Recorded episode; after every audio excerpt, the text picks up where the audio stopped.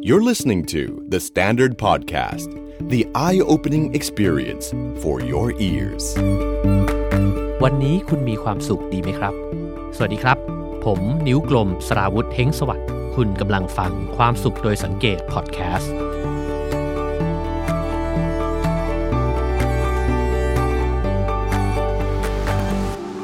คุณไว้ใจคนใกล้ตัวคุณมากน้อยแค่ไหนครับที่ถามแบบนี้เนี่ยนะครับเพราะว่าความไว้ใจเนี่ยครับเป็นหนึ่งในปัจจัยหรือว่าองค์ประกอบของความสุขของคนเรานะครับอีกครั้งนะครับที่ผมหยิบหนังสือไหนว่าเก่งไงทำไมไม่มีความสุขนะครับหรือว่า If you are so smart why aren't you happy นะครับของคุณราชรากุณาธารนะครับมาเล่าสู่กันฟังอีกครั้งหนึ่งนะครับแล้วก็ผมอาจจะมีเรื่องราวที่ผมเคยอ่านแล้วก็เห็นมานะครับมาสอดแทรกเข้าไปด้วยนะครับเพื่อที่จะชวนคุยครับว่าความไว้ใจเนี่ยมันมีผลยังไงกับความสุขนะครับเมื่อตอนที่แล้วเนี่ยเราได้พูดกันถึงความสุขของประเทศไอซ์แลนด์นะครับซึ่งว่ากันว่าเป็นหนึ่งในประเทศที่เวลามีการสำรวจว่าประเทศไหนมีความสุขที่สุดในโลกเนี่ยไอซ์แลนด์ก็จะติดเข้าไปด้วยอยู่เรื่อยๆนะครับแล้วกลุ่มประเทศแบบเนี้ยที่เรารู้สึกว่าไม่ค่อยมีปัญหาอะไรกับใครนะครับพวกไอซ์แลนด์สวิตเซอร์แลนด์เดนมาร์กอะไรทำนองเนี้ยก็มักจะติดอันดับประเทศที่ผู้คนมีความสุขกันนะครับมีคำอธิบายครับว่าคนในประเทศเหล่านี้เนี่ยที่เขามีความสุขเนี่ยคราวที่แล้วนะครับเราพูดกันถึงเรื่องว่าประชากรน้อยใช่ไหมครับแล้วก็ผู้คนเนี่ยรู้จักกันแทบจะเดินมาแล้วก็เจอกับคนรู้จักเนี่ยโดยบังเอิญได้ทุกวันเลยนะฮะซึ่งก็อาจจะสร้างความรู้สึกของความเป็นครอบครัวเดียวกันขึ้นมานะครับอีกคำอธิบายหนึ่งซึ่งน่าจะต่อเนื่องมาจากเหตุผลนั้นนะครับก็คือว่าในประเทศแบบนี้เนี่ยเขาบอกว่าผู้คนอยู่กันด้วยความรู้สึกว่าไว้ใจคนต่างๆที่เดินสวนมาสวนไปกันนะครับผมว่าความรู้สึกแบบนี้เนี่ยเราอาจจะเคยได้สัมผัสนะครับเวลาที่เราไปเที่ยวหรือว่าไปใช้ชีวิตอยู่ในบางพื้นที่หรือบางประเทศนะครับผมว่าอันหนึ่งที่น่าจะรู้สึกกันนะครับก็คือเวลาที่ไปเที่ยวญี่ปุ่นแล้วถ้าเกิดทำของหายครับหรือว่าลืมของไว้ที่ร้านอาหารหรือที่ใดที่หนึ่งเนี่ยเราจะมีความรู้สึกว่าไม่ค่อยตกใจคือมันก็ตกใจอยู่นะครับแต่ว่าไม่กังวลว่ามันจะหายแน่ๆครับคือมีความเชื่อใจว่าน่าจะได้ของคืนนะครับแล้วก็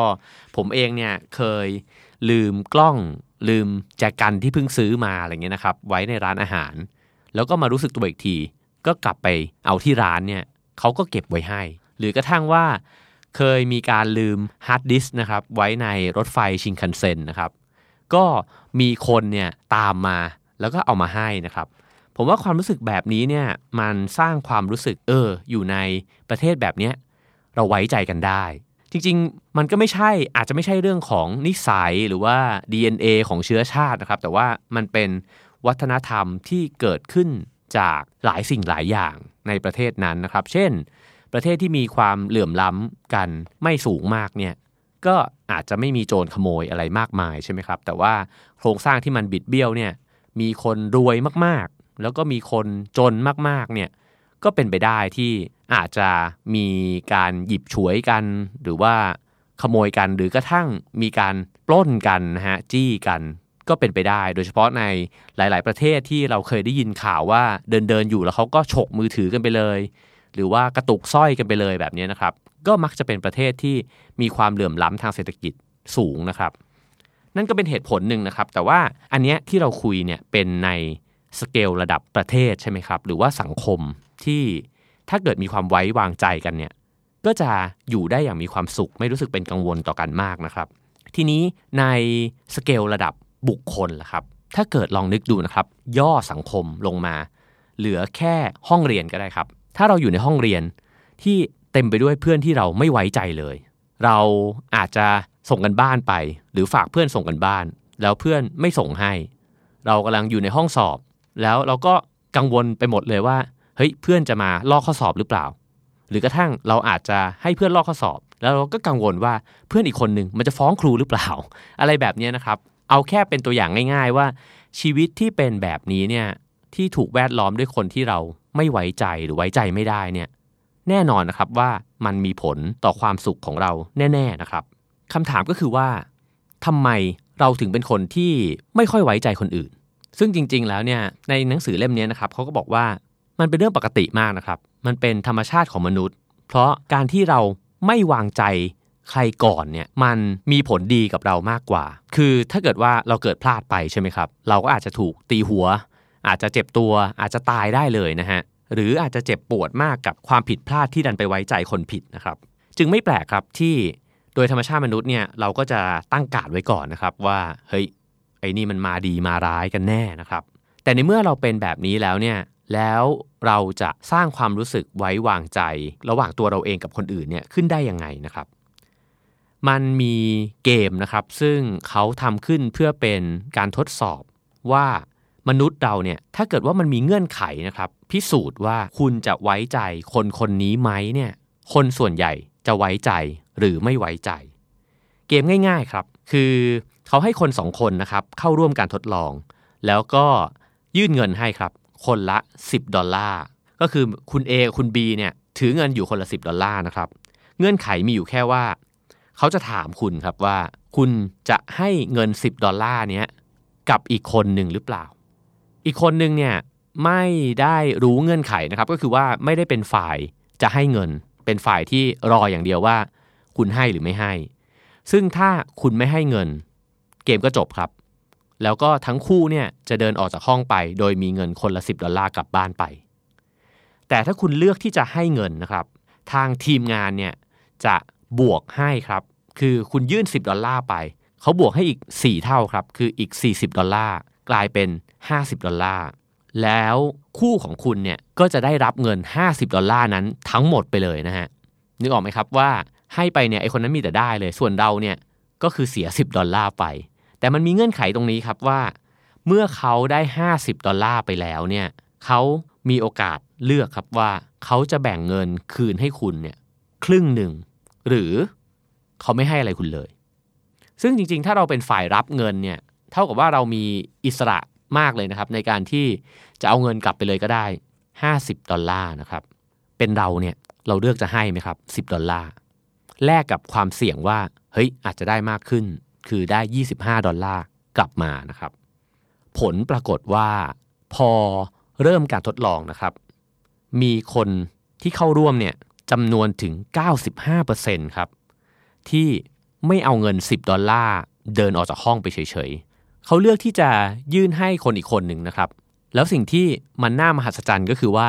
โดยส่วนใหญ่คนที่รับเงิน$50ไปเนี่ยก็เลือกที่จะคืนเงิน$25กลับมาด้วยครับผลการทดลองนี้เนี่ยเขาสรุปนะครับว่าเมื่อเราให้ความไว้ใจกับฝ่ายตรงข้ามเนี่ยเรามักจะได้รับความไว้ใจกลับมาด้วยเสมอครับอะไรที่ทำให้เป็นแบบนั้นนะฮะจากเหตุผลทางวิทยาศาสตร์เลยนะครับเขาบอกว่าเวลาที่เราได้รับความไว้ใจครับมันจะมีฮอร์โมนตัวหนึ่งหลั่งออกมานะครับก็คือเจ้าออกซิโทซินเนี่ยนะฮะซึ่งก็เป็นสารตัวหนึ่งที่พอหลั่งออกมาแล้วเนี่ยเราจะรู้สึกดีกับตัวเองรู้สึกมีความสุขนะครับแล้วก็เป็นสารเดียวกันกับที่สร้างความผูกพันด้วยนะครับสารตัวนี้จริงๆมันจะหลั่งออกมาเมื่อเราได้กอดพ่อแม่ได้กอดกับคนรักของเราที่รู้จักกันมานานนะครับซึ่งมันเป็นสารเคมีแห่งความไว้วางใจและผูกพันนั่นเป็นสารที่มันเกิดขึ้นนะครับตอนที่คนคนนึงเนี่ยไว้ใจว่าฉันยื่น$10ให้เธอเนี่ยเพราะว่าฉันคาดหวังว่าเธอก็จะยื่น$25กลับมาให้ฉันพอพูดเป็นเงินเนี่ยมันก็จะดูเป็นเรื่องของตัวเลขสักหน่อยนะครับแต่ผมว่าจริงๆแล้วลึกไปกว่านั้นมันคือเรื่องของความรู้สึกว่าการที่ถ้าเราเป็นฝ่ายรับนะครับแล้วมีคนที่ยืนอยู่ตรงหน้าเราเนี่ยเขาเลือกได้ว่าเขาจะยื่น$10นั้นมาให้เราหรือเปล่าเนี่ยลองมองมุมนี้นะครับเราจะรู้ทันทีเลยว่าคนที่ยื่นมาให้เราเนี่ยตีความเราว่าเราเป็นคนที่ไว้ใจได้ใช่ไหมครับคือถ้าเกิดว่าเขาไม่ไว้ใจเรานั่นแปลว่าเขาเก็บ$10กลับไปเลยเซฟกว่าแน่นอนแต่พอเรารู้สึกแบบนี้เนี่ยว่าเฮ้ยเขาไว้ใจเราว่ะเราก็เลยตอบสนองเขานะครับด้วยการที่ในเมื่อคุณไว้ใจผมจึงเป็นคนที่จะบอกคุณว่าผมไว้ใจได้การทดลองจบลงตรงนั้นนะครับ แล้วก็ลองกลับไปที่ผมได้เกริ่นไว้ว่าธรรมชาติของมนุษย์เนี่ยไม่ไว้ใจไว้ก่อนเพราะว่ามันปลอดภัยกว่าแล้วทีนี้เนี่ยมันมีรางวัลอะไรที่มันซ่อนอยู่ในการที่เราเชื่อใจคนอื่นก่อนนะครับรางวัลนั้นเนี่ยก็คือการที่เราเนี่ยจะสร้างพื้นที่แห่งความไว้เนื้อเชื่อใจขึ้นมาซึ่งถ้าเราไม่ได้เป็นคนเริ่มก่อนมันอาจจะไม่เกิดขึ้นเลยก็ได้นะครับลองนึกภาพว่าคุณ A กับคุณ B เดินออกจากห้องไปได้เงินคนละ$10สิ่งที่มันหายไปไม่ใช่เงินนะครับ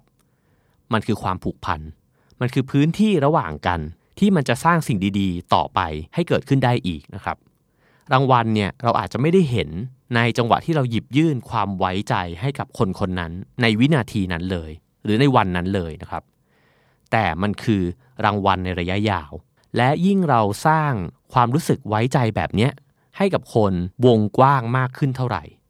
ตัวเราเองเนี่ยแหละครับที่จะได้อยู่ในโลกที่แวดล้อมไปด้วยคนที่เราไว้ใจเขาและจำนวนมากเนี่ยก็จะเป็นคนที่ไว้ใจได้และเขาก็จะไว้ใจเราเช่นกันนะครับซึ่งมันก็จะกลับไปสู่เรื่องที่เกริ่นไว้ว่ามันจะเป็นสังคมที่เรารู้สึกว่าเราอยู่แล้วสบายใจซึ่งถ้าเกิดว่าเราพูดกันตามหลักวิวัฒนาการนะครับคนที่เอาตัวรอดได้เก่งเนี่ยก็จะอยู่รอดสืบเผ่าพันธุ์ได้ใช่ไหมครับคนที่ไม่ไว้ใจคนอื่นเนี่ยโดยอัตโนมัติเนี่ยน่าจะเป็นคนที่อยู่รอดได้มากกว่าเพราะว่าคนที่แบบหัวอ่อนมากๆไว้ใจไปหมดทุกคนเลยเนี่ยน่าจะโดนหลอกถูกฆ่าถูกเอาไปต้มยำทำแกงกันจนหมดแล้วนะครับเราก็เป็นลูกหลานของคนที่ขี้สงสัยครับแล้วก็ไม่ชอบคนที่มาโกงเราเพราะฉะนั้นเนี่ยในความสัมพันธ์เนี่ยถ้าเกิดว่ามีใครคนนึงโกงในความสัมพันธ์นะครับไม่ซื่อสัตย์เอาเปรียบสิ่งนี้จะเป็นสิ่งที่เจ็บปวดมากในความสัมพันธ์เราในเมื่อเป็นแบบนั้นนะครับเราก็เลยรู้สึกว่าเมื่อมองไปรอบๆตัวโดยเฉพาะคนที่เราเพิ่งรู้จักใหม่ๆเนี่ยเราก็จะต้องตั้งข้อสงสัยไว้ก่อนว่าไว้ใจได้ไหมนะครับแต่จริงๆแล้วเนี่ยมีการสำรวจนะครับแล้วก็ทำวิจัยออกมาเลยนะครับเขาบอกว่าคนส่วนใหญ่เนี่ยสามารถเชื่อใจได้มากกว่าที่เราคิดนะครับแล้วก็ผลลัพธ์เนี่ยออกมาว่ามีเพียงแค่ 5% เท่านั้นเองที่เป็นคนที่ไว้ใจไม่ได้เลยโดยทั่วไปเนี่ยคนจะอยู่กลางๆครับระหว่างอาจจะไว้ใจได้ก็ได้หรือไม่น่าไว้ใจก็ได้ทั้งนี้ทั้งนั้นเนี่ยมันอยู่ที่ว่าเราทำอะไรกับเขาคือเขาอาจจะเป็นคนแย่มากก็ได้แต่นั่นอาจจะเป็นเพราะว่าเราไปตั้งแง่กับเขาก่อนทำให้เขารู้สึกว่าเฮ้ยเขาก็ไม่ไว้ใจเราเหมือนกันนะครับเหตุผลที่เราไม่ค่อยไว้ใจใครเนี่ยก็เป็นเพราะว่าเราเนี่ยอยู่ในโลกที่เต็มไปด้วยข่าวสารที่แย่ๆทั้งนั้นนะครับลองนึกดูนะครับว่าเราเปิดโทรศัพท์มือถือขึ้นมาเนี่ยจะเต็มไปด้วยเรื่องราวที่มันเป็นเรื่องไม่น่าไว้ใจอะครับเช่นมีคนขับรถชนแล้วก็หนีไปมีคนเมาแล้วก็อาละวาดหรือว่ามีการนอกใจกันของสามีภรรยาคนดังดาราทั้งหลายอะไรแบบนี้นะครับหรือโลกก็อาจจะกำลังจะเกิดสงครามจากคนที่สู้รบกันเต็มไปด้วยเรื่องราวแบบนี้นะครับในแต่ละวันเราก็เลยรู้สึกว่าโอ้โหโลกนี้มันเต็มไปด้วยคนที่พร้อมที่จะทำร้ายเราตลอดเวลาเลยบวกกับอีกธรรมชาติหนึ่งของมนุษย์นะครับที่มักจะจดจำเรื่องแย่ได้ลึกแล้วก็มากกว่าเรื่องดีนะครับลองนึกดูนะครับว่าในชีวิตนี้เนี่ยคุณจำคนที่เคยยืมเงินคุณไปแล้วไม่คืนเนี่ยได้ไหมผมว่าถ้าใครมีเหตุการณ์นี้ในชีวิตนะครับจะแวบขึ้นมาทันทีเลยว่าจำได้เคยจำได้ไหมว่าเพื่อนที่เราไว้ใจมากๆเนี่ยแล้วเขาทำในสิ่งที่เรานึกไม่ถึงหักหลังเราหรือว่า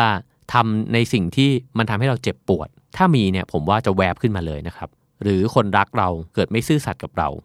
สิ่งเหล่านี้เนี่ยมันเป็นสิ่งที่เราจำได้ลึกและชัดมากเลยนะครับแต่ถ้าถามว่ามีใครเคยเลี้ยงก๋วยเตี๋ยวคุณไหมหรือว่ามีใครเคยทำอะไรให้คุณรู้สึกว่ามีความสุขรู้สึกดีมากๆนะครับสิ่งเหล่านี้เนี่ยกับไม่เป็นที่จดจำนะครับแล้วก็ไม่ค่อยถูกนับว่ามันเป็นเรื่องนึงเลยนะที่เราควรจะจดใส่สมุดบันทึกของชีวิตเอาไว้นะครับ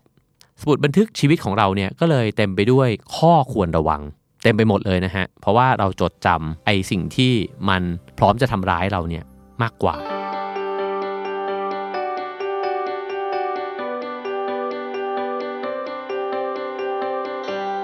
เมื่อเราใช้ชีวิตแบบนี้มาเรื่อยๆนะครับมันก็จะกลายเป็นว่าชีวิตเป็นเรื่องที่ต้องระวังคนต่างๆนานาเนี่ยเป็นคนที่ต้องไม่ไว้ใจไว้ก่อนในหนังสือเล่มนี้นะครับเขาแนะนำวิธีในการฝึกนิสัยที่จะไว้ใจคนอื่นเนี่ยด้วยการที่หนึ่งก็คือพยายามบรรเทาความเจ็บปวดนะครับจากการที่ถูกหักหลังเนี่ยให้มันน้อยลงซึ่งผมว่าจริงๆอันนี้ไม่ง่ายนะครับเพราะว่าโดยธรรมชาติเนี่ยเราจดจำแน่นอนอยู่แล้วนะครับก็สมมุติละกันว่าถ้าชีวิตเราเป็นแก้วน้ำนะครับแล้วเรื่องร้ายเป็นน้ำสีดำถ้ามันมีเยอะขึ้นเรื่อยๆมันก็จะยิ่งเข้มขึ้นเรื่อยๆใช่ไหมครับอีกวิธีหนึ่งที่เขาบอกว่าทำให้มันบรรเทาลงเนี่ยก็คือวิธีตรงกันข้ามกันครับให้หัดจดจำเรื่องที่ดีๆนะครับที่คนอื่นทำให้เราผมว่านี้น่าสนใจและทำได้ง่ายกว่ามันคล้ายๆกับเรารินน้ำใสเนี่ยใส่ลงไปในแก้วที่มันมีน้ำสีดำอยู่เยอะๆนะครับแล้วยิ่งกรอกเข้าไปมากขึ้นเนี่ยไอ้เจ้าสีดำที่เข้มๆอยู่เนี่ยมันจะค่อยๆจางลงแล้วใจเราเองเนี่ยหรือว่าความทรงจำของเรานะครับมันก็จะถูกทดแทนด้วยเรื่องราวของผู้คนที่ทำดีกับเราน่าไว้ใจเพื่อนที่รู้สึกว่าเฮ้ยเป็นเพื่อนใหม่แล้วเราคบหาเขาแล้วได้อะไรดีๆกับชีวิตมาอีกเยอะนะครับสิ่งเหล่านี้เนี่ยมันเกิดขึ้นอยู่ตลอดเวลานะครับแต่ว่าอย่างที่บอกไปว่าโดยธรรมชาติของเราเนี่ยเราไม่ค่อยรู้สึกว่ามันน่าจดจำสักเท่าไหร่แต่การพูดถึงการไว้ใจคนอื่นเนี่ยนะครับมันก็ไม่ได้แปลว่าเราสามารถไว้ใจได้ทุกคนทุกที่ทุกเวลานะครับการไว้ใจที่ฉลาดเนี่ยก็คือต้องดูบริบทชีวิตเราในตอนนั้นด้วยนะครับเช่นเขาบอกว่า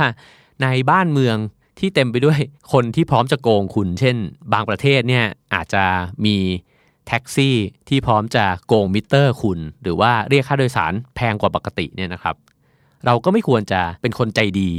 ไว้ใจเขาในทันทีเลยนะฮะเพราะฉะนั้นเนี่ยถ้าเกิดว่าจะใช้หลักวิธีการเติมน้ำใสลงไปหรือว่าพยายามที่จะไว้ใจคนอื่นก่อนเนี่ยนะครับก็จำเป็นด้วยเหมือนกันที่จะต้องดูนะครับว่ามันอยู่ในสถานการณ์หรืออยู่กับผู้คนที่เราสามารถหยิบยื่นความไว้วางใจเนี่ยให้ได้มากน้อยแค่ไหนซึ่งทั้งหมดที่พูดมานะครับผมอาจจะพูดถึง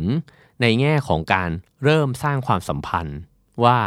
ถ้าเราหยิบยื่นสิ่งดีๆให้คนอื่นก่อนก็จะเกิดความผูกพันขึ้นแล้วเขาก็จะค่อยๆหยิบยื่นสิ่งดีๆให้กับเรานะครับแต่ว่ามีสิ่งหนึ่งนะครับที่นอกจากเป็นเรื่องของการรินน้ำใสลงไปเพิ่มประสบการณ์ดีๆให้กับชีวิตลงไปนะครับ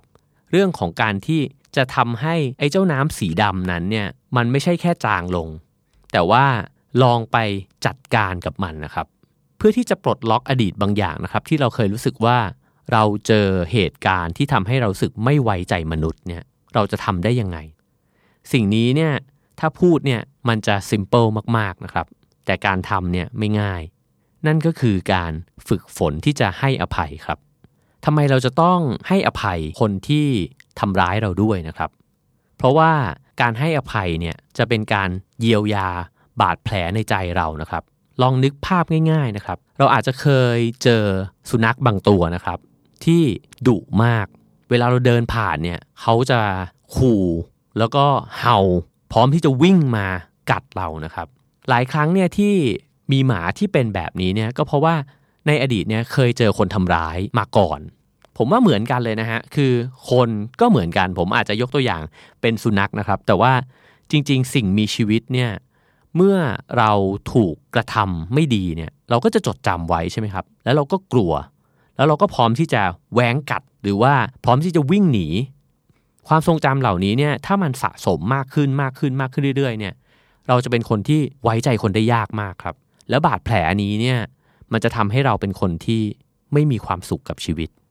ในหนังสือเล่มนี้ก็เลยพยายามบอกวิธีนะครับในการที่จะฝึกฝนที่จะให้อภัยในบาดแผลที่เคยเกิดขึ้นแล้วในชีวิตของเราวิธีหนึ่งนะครับที่เขาแนะนำก็คือให้ลองเปลี่ยนแปลงความคิดครับเขาบอกว่าธรรมชาติมนุษย์เนี่ยมักจะมีความรู้สึกอยากแก้แค้นครับคือทุกครั้งที่ได้แก้แค้นคนที่ทำแย่กับเราไว้เนี่ยเราจะมีความรู้สึกสะใจนั่นเป็นความสุขเล็กๆในชีวิตนะครับว่าถ้ามันทำกับเราแย่แล้วมันได้รับสิ่งที่แย่เท่าๆกับที่ทำกับเราไว้เนี่ยเราจะเป็นสุขแต่สิ่งที่มันเกิดขึ้นตามมาหลังการแก้แค้นเนี่ยใจเราจะไม่เป็นสุขด้วยเหมือนกันครับ เพราะเราไม่รู้ว่าไอ้เจ้าคนนั้นเนี่ยมันจะกลับมาแก้แค้นเราอีกเมื่อไหร่นี่เหมือนหนังจีนเลยนะฮะมันก็จะเกิดเรื่องราวใหญ่โตเลยว่าก็แก้กันไปแก้กันมาอยู่แบบนี้นะครับเพราะฉะนั้นเนี่ยไอ้ความสุขเล็กๆที่ได้จากการแก้แค้นเขาเนี่ยมันไม่คุ้มกับความทุกข์ระยะยาวและก็การล้างแค้นกันแบบไม่รู้จบนะฮะซึ่งมีงานศึกษาทดลองชิ้นหนึ่งนะครับเขาตั้งโจทย์นี้แหละครับว่าระหว่างการให้อภัยกับไม่ให้อภัยเนี่ยมันเปลี่ยนแปลงความคิดหรือว่าเปลี่ยนแปลงความรู้สึกของคนคนนั้นยังไงนะครับเขาแบ่งคนออกเป็น2กลุ่มนะครับโดยที่มีกลุ่มนึงเนี่ยก็คือทั้ง2กลุ่มเนี่ยมีเรื่องราวที่อยู่ในใจที่รอการให้อภัยนะครับแต่ว่ากลุ่มนึงเนี่ยถูกเทรนให้รู้จักให้อภัยก็คือจะมีการสอนอะไรต่างๆนานานะครับเพื่อที่จะเป็นวิธีของการที่พอผ่านช่วงเวลานึงไปแล้วเนี่ยสามารถให้อภัยคนที่เคยทำผิดกับเขาได้ในขณะที่อีกกลุ่มนึงเนี่ยถูกควบคุมไม่ให้มีการเปลี่ยนแปลงเลยคือไม่มีการให้อภัยสิ่งที่เคยเกิดขึ้นนะครับผลปรากฏว่าพอเวลาผ่านไปเนี่ยกลุ่มคนที่ได้คลี่คลายแล้วเนี่ยแล้วก็ให้อภัยคนที่เคยทำผิดกับเขาเนี่ยกลายเป็นคนที่มีความเครียดลดลงแล้วก็มีระดับความภาคภูมิใจในตัวเองสูงขึ้นนะครับผมว่าอันที่2น่าสนใจมากเลยว่าเวลาเราให้อภัยคนอื่นเรากลับรู้สึกดีกับตัวเองมากขึ้นในเรื่องของการให้อภัยนะครับผมอยากจะเล่าเรื่องราวเรื่องหนึ่งนะครับนั่นก็คือเรื่องราวของคุณอีวาโมเซสกอร์นะครับซึ่งเป็นหญิงสาวคนหนึ่งชาวโรมาเนียแล้วก็ถูกจับเข้าไปในค่ายกักกันนาซีช่วงสงครามโลกครั้งที่2นะครับโดยที่ตัวเธอเองเนี่ยครอบครัวเคยเป็นครอบครัวใหญ่นะครับแล้วระหว่างความชุลมุนนั้นเนี่ยพ่อแล้วก็พี่สาวคนหนึ่งเนี่ยก็หายตัวไปตลอดกาลเลยนะครับสุดท้ายคุณแม่แล้วก็ตัวเธอแล้วก็พี่สาวฝาแฝดเนี่ยถูกจับเข้าค่ายนาซีไปคุณแม่เนี่ยก็ถูกทรมานสารพัดนะครับแต่ว่าตัวเธอกับพี่สาวซึ่งเป็นฝาแฝดเนี่ยถูกนำไปเป็นหนูทดลองในการใช้ยาแล้วก็สารเคมีเนี่ยของหมอนาซีในยุคนั้นนะครับแล้วการทดลองครั้งนั้นเนี่ยก็ส่งผลกับชีวิตของเธอทั้งชีวิตเลยนะครับเพราะว่าร่างกายก็ล้มป่วยนะครับแล้วก็พี่สาวของเธอเนี่ยหลังจากถูกปล่อยตัวออกมาก็แต่งงานมีลูกนะครับแต่สุดท้ายเนี่ยก็ต้องเสียชีวิตไปเพราะว่าเป็นผลต่อเนื่องนะครับจากการทดลองครั้งนั้นแน่นอนนะครับว่าคุณอีวาเนี่ยเขาก็เต็มไปด้วยความเกลียดชังในสิ่งที่หมอนาซีเนี่ยได้ทำไว้กับเขานะครับแต่สุดท้ายแล้วเขาก็มีความคิดขึ้นมาในวันหนึ่งนะครับหลังจากที่แก่ตัวลงเรื่อยๆเนี่ยว่าเขามีความรู้สึกอยากจะให้อภัยกับหมอของกองทัพนาซีนี้นะครับซึ่งเขาก็ใช้วิธีหลายอย่างนะครับพยายามที่จะติดต่อหาหมอนาซีที่เคยกระทำรุนแรงกับเธอเนี่ยแต่สุดท้ายก็ไม่ได้พบตัวคุณหมอนาซีคนนั้นนะครับแต่ว่าก็ได้เจอคุณหมอนาซีอีกคนหนึ่งซึ่งก็อยู่ในช่วงยุคเดียวกันนะครับซึ่งพอได้เจอตัวหมอคนนี้นะครับซึ่งชื่อว่าหมอมุนช์เนี่ยนะฮะแม้ว่าจะไม่ใช่หมอคนเดียวกันกับที่ทำกับเธอแต่ก็เป็นตัวแทนคนหนึ่งซึ่งก็อยู่ในกระบวนการเดียวกันนะครับเธอก็รู้สึกว่าเธอให้อภัยไม่ได้จริงๆคือความโกรธเกลียดเนี่ยมันมีอยู่เกินกว่าที่จะให้อภัยนะครับแต่มีวิธีการหนึ่งซึ่งมีคนแนะนำเธอนะครับบอกว่าในเมื่อถ้าไม่สามารถพูดคำว่าให้อภัยได้ต่อหน้าเนี่ยสิ่งที่พอจะทำได้คือลองกลับไปเขียนจดหมายเพื่อที่จะให้อภัยกับคุณหมอนาซีเนี่ยนะครับเธอก็เลยกลับบ้านไปและพยายามที่จะร่างจดหมายนั้นนะฮะ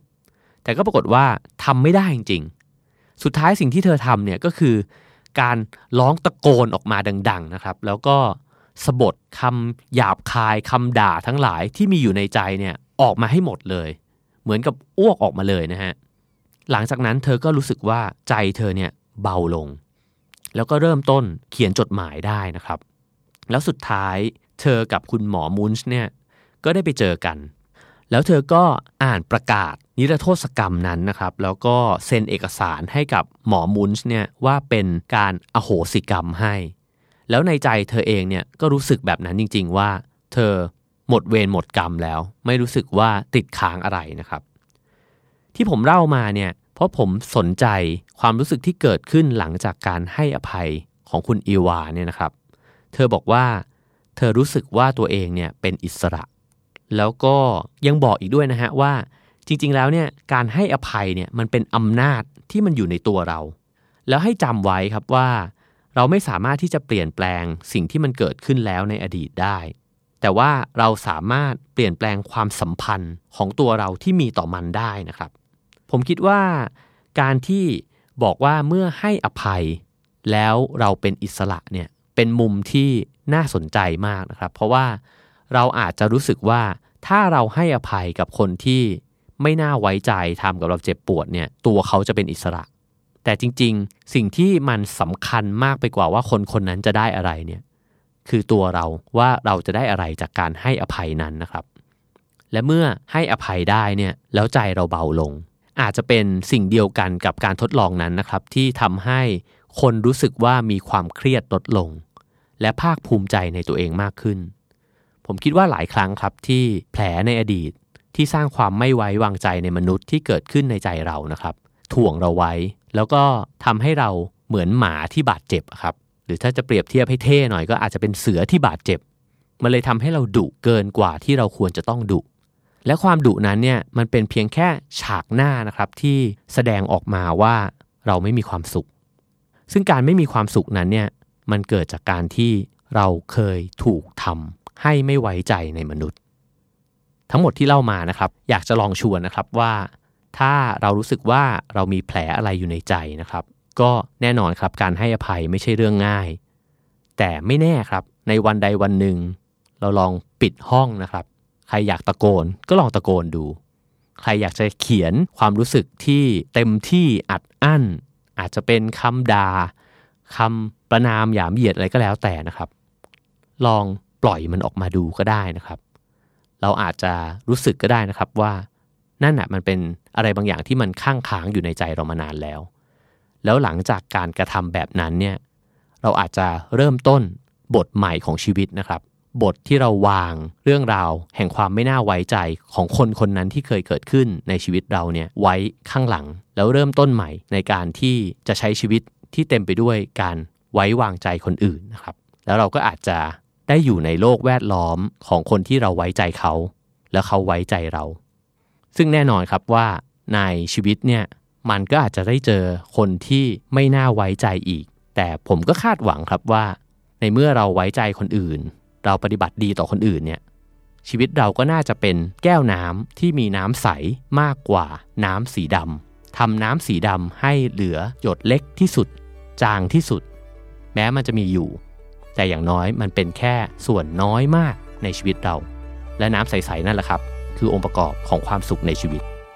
ขอให้ทุกคนมีความสุขครับ The Standard Podcast Eye Opening for Your Ears